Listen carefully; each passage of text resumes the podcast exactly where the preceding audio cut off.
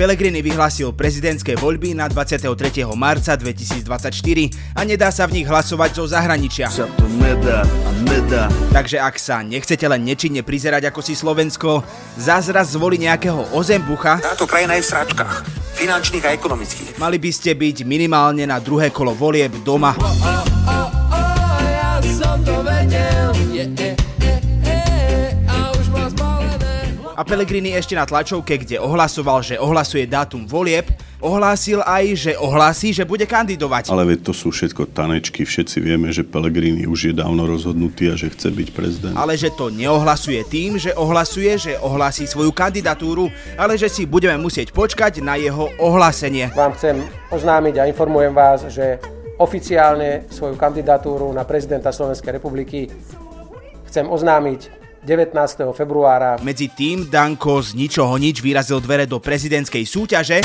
No ale voľte mňa. A všetkých informoval, že má na kandidatúru všetkých potrebných 15 podpisov alebo 15 000 podpisov. 15 alebo 15 000 podpisov, nemá v tom úplne jasno. A že ho milo prekvapilo, že ich za tak krátku dobu stihol získať toľko. Pozrite, ako sa to vybujnelo. Čo chápeme, jemu totiž nejde do hlavy, ako tí jeho podporovatelia stihli za tak krátku dobu rozmontovať pero, dať ho znova dokopy a ešte sa aj podpísať. To pero bolo, dá sa povedať, zle našrobované.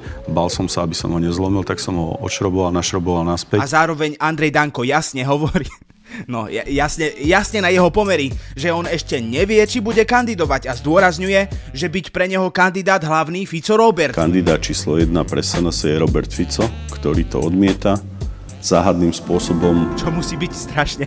To musí byť tak nahovno pocit byť aj vo svojej vlastnej strane dvojka. Ja nedovolím ponižovať SNS. Nikomu inému okrem teba, že? Palte do puče. Andrej Danko bol pôvodne odhodlaný dať podporu Pellegrinimu, no keď ten naznačil, že to zvládne sám a nepotrebuje ani Smer, ani SNS, Danko bol taký, že... No asi si myslí, že nepotrebuje, tak ať si to pán majiteľ skúsi, ne? A spustil proti Pellegrinimu antikampaň ešte predtým, než spustil vlastnú kampaň. Určite Pellegrini nie je dozretý na to, aby spĺňal národné, kresťanské a sociálne hodnoty a to je problém. Začal hovoriť o tom, že spoločnosť by niečo mala vedieť o Pellegriniho sexuálnej orientácii. A mne je úplne jedno, kto s kým žije.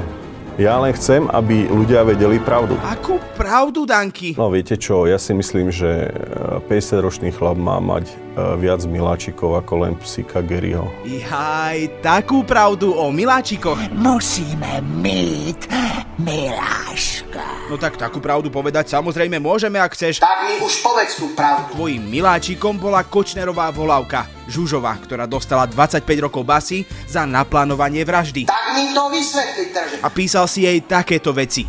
Až sa mi nechce veriť, že ste sama. Ste nádherná. A to si dokonca ani nereagoval, že na jej fotky, to si reagoval iba na upravené fotky nejakých random modeliek, ktoré ti posielala. A tak ti odpísala, že... Ďakujem, ale je to tak. Možno je to tým, kde žijem a tým, že môj vkus na mužov je príliš náročný. Dúfam, že pritom máte rád aj hračky. Či má pritom Andrej rád nejaké hračky, to neviem, ale rozhodne by ste do styku mali zakomponovať aspoň výložky, nech má čo boskávať. A nad veľkosťou stožiaru sa prosím ťa netráp, len tam pripevni vlajku. Ale nie je podstatné, akú má výšku, podstatné je to, že to bude dôstojné miesto na umiestnenie štátneho symbola. Aj vy sa tešíte? No jasné. Najviac na svete? No najviac na svete. Tak vás boskávam a v pondelok sa vidíme, dobre? Jojo, ale aké zlaté, že? To, že si sextinguje predseda parlamentu s mafiánskou volávkou, že si romanticky píše so ženou, ktorá zosnovala dvojnásobnú vraždu, to volič prepáči, veď ale hlavné je, že bola žena. Žena. Virtuálna žena v digitálnom priestore. A nediali sa teda žiadne zverstvá proti prírode, že, Danky? Pre mňa Alena Zsuzsová neexistovala. Pre mňa existovala virtuálna žena v digitálnom priestore, ktorá mala nejakú identitu, ktorá so mnou komunikovala náhodným spôsobom. Ja viem, podľa seba súdim teba, že? Ale ona rozhodne nekomunikovala náhodne, to je tvoj trademark. Ona presne vedela, čo chcela. A uľahčím ti to, aby si sa nad tým nemusel zamýšľať po nociach. Teba nie. Veď Žužová o Dankovi hovorila pri vyšetrovaní vraždy, že, citujeme, bol skôr motáčik a kopa nešťastia. Takže...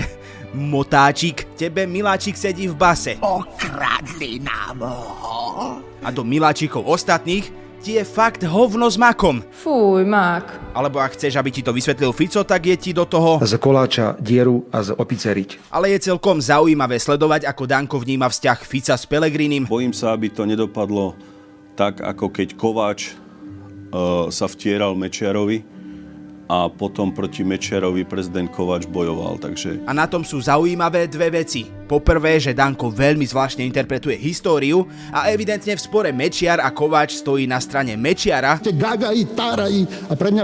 A po druhé, že Andrej Danko evidentne súhlasí s komentátormi, ktorí Fica kvôli jeho autokratickým chúťkam prirovnávajú k Mečiarovi. Klobúk dole pred tým človekom. Ale Danko ešte stále pripúšťa, že možno v strane podporia Pellegriniho, prípadne Harabina, a on kandidovať nepôjde. Ale chce za to od Pellegriniho nejaké posty. Ak ten nič nepustí, tak kandidovať pôjde. A keďže vie, že jeho voliči nie sú práve najostrejšie cerusky v peračníku, pripravil pre nich aj manuál, ako k voľbám pristúpiť, ktorý znie... Voľby sú ako keď idete na nákup do Bily. Ak tam máte 4 druhy chleba, tak si kúpite len jeden z toho chleba. A je naozaj len a len dobrá správa, že vláda, ktorej hlavnou úlohou je rozvrat právneho štátu, má vo svojom strede Dankyho. Lebo dobre, oni sa možno aj na začiatku dohodli, že budú ťahať za jedno lano. Aj s tým Danko možno súhlasil, len oni mu neborákovi asi nepovedali, na ktorej strane stoja a akým smerom ťahajú. Prepočítavam. Moje meno je Adam Blaško a vy počúvate podcast Piatoček. Som predseda SNS, budem stále smrdieť slnečkárom, stále smrdieť slnečkárom, stále smrdieť slnečkárom. Som predseda SNS, budem stále smrdieť slnečkárom, vlastne s malým karom. Kristína roky používala zinok, ale nebola s ním spokojná. Už roky s tým nie som spokojná. No teraz objavila nový produkt. Len nedávno som na neho narazila na internete. Trizin s postupným uvoľňovaním, ktorý obsahuje 3 organické viazané molekuly zinku. Bisglicinát zinku, glukonát zinku a citrát zinku. Čo to trepeš? Ja ti nerozumiem. Bis čo? Dobre, proste je vynikajúco vstrebateľný a nerozpadne sa ti naraz v žalúdku. Tak to je neuveriteľné. A to ešte nie je všetko, Kristína. Udržiava normálny stav imunitného systému, vlasov, pokožky aj nechtov. Aj nechtov? Aj nechtov! Ja neverím, snad mi konečne po tomto zinku nebude ťažko. Over si to sama na trizin.sk a keď zavoláte ihneď... Objednejte si horské uklidnice, dámy a pánové, nevolejte. www.trizin.sk.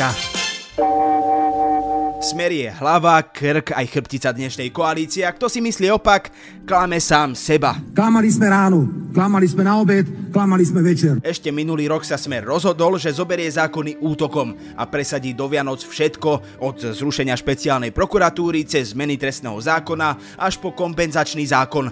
No proste si povedal, že urobia všetko a ľudia nič nebudú hovoriť ani riešiť, lebo veď sú sviatky. Čo, sme už úplne negnutí? Ale...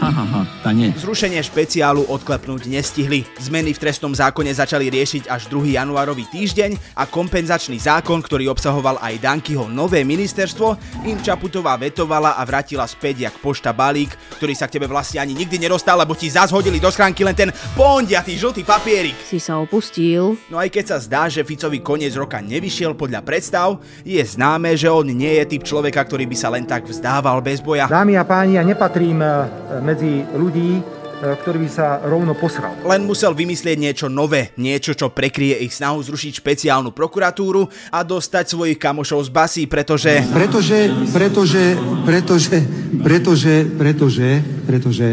oni vedia, že je to celé totálne nahulváta a je lepšie, ak o tom ich voliči vedia čo najmenej. A vy dobre viete, že sme majstri v populizme. A tak pridal Fico na svoj Facebook video, kde za stolom na zinscenovanej porade na úrade vlády sedí on, vedľa neho minister pôdohospodárstva Takáč, minister financií Kamenický, Ficov poradca Jozef Červenka a riaditeľka Slovenskej obchodnej inšpekcie.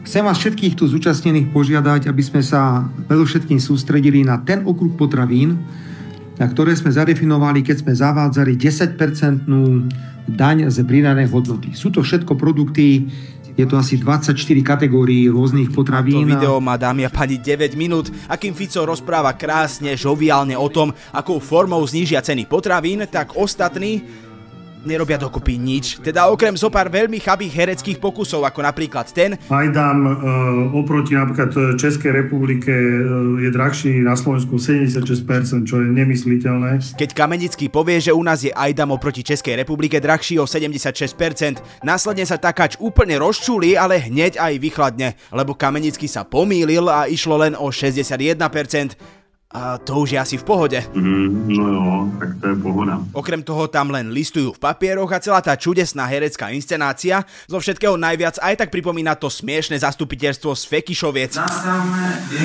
No je to veľmi pekné, keď neovládate slovenskú hymnu. A Fico je tam tá diktátorská starostka a Ďoďovi ten meeting ani nestojí za to, aby písal. Na Slovensku máme tu také nejaké tri položky. Čo to tam zašuchotalo?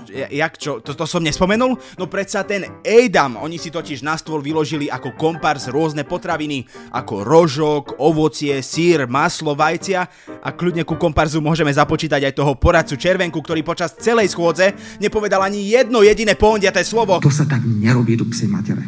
A verte či nie, týmto teátrom chce Fico prekryť okrem neschválených zákonov, ktoré už mali byť dávno vybavené, aj svoju novú kauzu. Nové bývanie. No nie s Vladom Voštinárom, bez Vladka, len nové bývanie. A ja som sama doma, aj ona, všetci sme sama.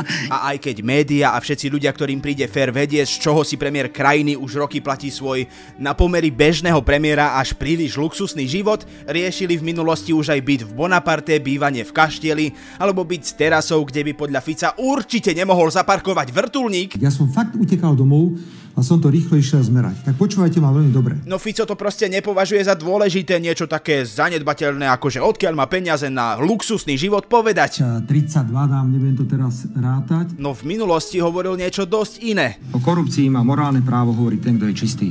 Ja sa už veľmi teším na zákon o preukazovaní pôvodu majetku, ako budete vysvetľovať, kde ste vzali 41 miliónov korún na rekonštrukciu domu. Som rád, že ste tam postavili aj tenisový kurt, aj krytý bazén, bude z toho pekný sociálny domov, ja som o tom presvedčený, že nie ste schopní preukázať ani korún z toho majetku, čo momentálne máte. Možno sa vám to nezdá, ale dobre počujete. Toto je 37-ročný Fico v nedeľu 19. mája 2002, keď sa v jednej televíznej relácii pustil do Mečiara kvôli vile Elektra. Denník SME zverejnil faktúry, že je to 41 250 000. Je to možné? Je to možné? Ja neviem. Vy neviete o vlastných účtoch? Ja neviem, ja ich dneska nedisponujem nimi a nerobil som kontrolu týchto účtov. Pre mňa je to vec, ku ktorej sa vyjadrovať nebudem, pán redaktor. Môžeme ďalej. Zvyčajne viem, odkiaľ mi prichádza každá 1000 korunáčka. A je veľmi ťažko pochopiť, že niekto nevie povedať, skadiaľ prišlo 41 250 000 korún. Pán Mečiar, ale veď ja to viem, veď som to verejne vyhlásil pre Boha. V kancelárii prezidenta som to verejne vyhlásil. Čo tu vyprávate? Ani raz ste jednoducho neposkytli žiadne vysvetlenie, ako mohol niekto, a ja som v štátnych službách ako vy, ja som od roku 1992, vy ste od roku 1990. Presne viem, aké príjmy majú predsedovia vlád, aké príjmy majú poslanci Národnej rady, ale môžem zagarantovať, že by som musel žiť ako korytnačka 250 rokov, aby som v tejto štátnej službe zarobil toľko peňazí, o ktorých vy teraz hovoríte. Toto sa naozaj že nedá počúvať, lebo 41 miliónov korún je cca 1,3 milióna eur, na ktoré by si podľa tvojich slov musel robiť 250 rokov ako korytnačka. Dobre, to je veľmi zaujímavé, ideme si niečo porovnať, dobre? Ja teraz si nebudem porovnávať pipika. No ale budeš, lebo si s tým sám začal. Smečku tento týždeň totižto zverejnilo zmluvu o predaji luxusného bytu na Sokolskej ulici v Bratislave, ktorý si kúpil od svojho stranického kolegu Dušana Muňka. V zmluve je kúpna cena stanovená na 509 000 eur. Dobre vás platí, Soroš, dobre vám je na svete. Smečko ale požiadalo expertov, nech ten byt ohodnotia a viacerí sa zhodli, že jeho cena je niekde okolo 750 až 850 000 eur. Ale dobre, nechajme to bokom, veď ti dal možno Muňko kamarátsku cenu. Ja by som chcela takého kamaráta, čo mi dá zľavu 200 000. Hej, ale aj keď pracujeme so sumou 509 000, tak síce nemusíš byť najstaršia korytnačka, nemusíš žiť 250 rokov, ale proste, Robo, ani toto nesedí. Tak vy ste presne ako tí vedci, ktorí ich skúmali, a zistili, že toho, koho v noci svrbí zadok, tak mu ráno smrdia ruky. Tak si to asi trochu zhrňme, lebo už je v tom zmetok. Poprvé, Fico bol pri vláde už x rokov, no nikdy neriešil ceny potravín, ale teraz zrazu je to jeho najväčšia priorita. Po druhé, Fico nevie žiadnou hypotéku ani ničím vysvetliť, odkiaľ nabral minimálne pol melóna, aj keď v minulosti riešil, odkiaľ nabral peniaze Mečiar. A po tretie, Fico sa pred 22 rokmi hrdil tým, že ako morálne čistý človek môže riešiť korupciu, no teraz predkladá zákony, ktoré znižujú tresty za korupciu a snaží sa prekaziť všetky prípady odstavením vyšetrovateľov či zrušením špeciálnej prokuratúry. Čo ti nesedí? Vieš čo? Nič. Ono tu vlastne, že nič nesedí. Aspoň keby ten Fico sedel, ale ani on nesedí. Keď Rusko pred takmer 2 rokmi napadlo Ukrajinu, mnohé športové súťaže si povedali, že tak to teda nie. A Rusku zakázali účasť. Problematickou sa stala aj hokejová KHL, ktorá je dotovaná cez ruské štátne firmy a oligarchov a okrem iného slúži aj na šírenie ruskej propagandy. Se sovietským svazem na viečné časy. Každý príčetný hokejový fanúšik očakával, že hráči, ktorí pôsobia v KHL, si vstúpia do svedomia a nebudú robiť poskokov krajine, ktorá napadla našich susedov. Namiesto toho však mnohí hráči boli takí, že sem slepý, slepý sem. A zostali v KHL a dokonca sa našli aj hokejisti, ktorí týmto hráčom vyjadrili podporu, ako napríklad taký Ľubomír Višňovský. Oni za to nemôžu, vlastne, že je vojna. Medzi hráčov, ktorí proste nevideli dôvod sa zdekovať z KHL, patrí aj náš traget, slovenský brankár Julius Hudáček. Traget týždňa. Hudáček pôsobil v KHL od roku 2017 a vystriedal rôzne kluby. V KHL a tak celkovo v Rusku mu bolo zjavne dobre, keďže v rozhovore pre Pravdu ešte minulý rok o Rusku povedal, že dobre to tam je, v pohode to tam je. No teda presnejšie povedal, že ja som žil v Rusku pred vojnou a boli sme tam s rodinou spokojní. Situácia v Rusku sa ani po nej nezmenila. Samozrejme posudzujem to iba z pohľadu hráča KHL, ktorý tam chodí výhradne kvôli športu. Uvedomujem si, že bežných ľudí sa to môže dotýkať. Rozhodne som naklonený sa tam vrátiť, ak príde dobrá ponuka. Akurát, že nič. Ponuka neprišla. A nie len, že neprišla z KHL, ona neprišla dokonca ani z európskych klubov, keďže hráči, ktorí hrali cez vojnu v KHL, sú pre mnohé kluby jednoducho nepriateľní. Veď kto by už len chcel vyzerať, že podporuje Rusko, že? Rozhodne som naklonený sa tam vrátiť. Jaj, tak nič. Keď sa potom Hudáčkovi ozvali z Jágrovho Kladna, v ktorom sa zranil brankár, Hudáček si povedal, že idem. A klub Rytíři Kladno predstavil Hudáčka ako najnovšiu posilu, ale toto nemá robiť. Jágrovi sa týmto podarilo naštvať naozaj, že úplne všetkých. Fanúšikov, médiá, bývalých hokejistov, sponzorov, no proste všetci boli naozaj nasratí do pí. A tak len 3 dni po Hudáčkovom predstavení s ním klub dokonca ukončil spoluprácu. Dobre, ale taký je život, taký je hokej. A to zase samozrejme naštvalo Hudáčka, ktorý reagoval na celú situáciu otvoreným listom a v ňom dokázal, že nič nepochopil. Chcem jasne a dôrazne prehlásiť, že som a vždy som bol úplne jasne proti vojne na Ukrajine.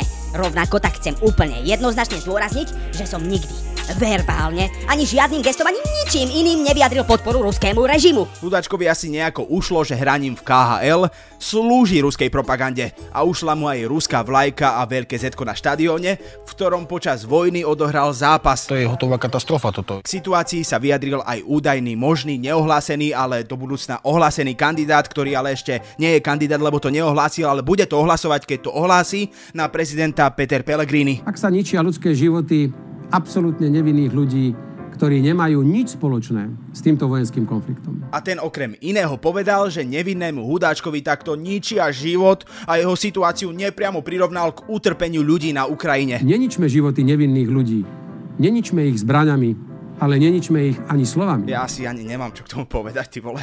Hudáček sa potom neskôr po ukončení spolupráce s Kladnom dohodol s nemeckým Frankfurtom, takže nakoniec všetko dobre dopadlo. Hudáček má tým, má aj zmluvu a môže pokojne spávať s presvedčením, že každý mu krivdí a nič zlé nespravil. Spávať s tým, že má nad sebou v tej takej tej textovej bubline zo pár zetiek. Tak určite. Taková nabídka sa neodmítá. Na tomto podcaste spolupracovali aj Kristína Ďuriková, Kristína Jaščová a Viktor Hlavatovič. A denník SME má 31 rokov a ponúka predplatné za najnižšiu cenu v roku za 31 €.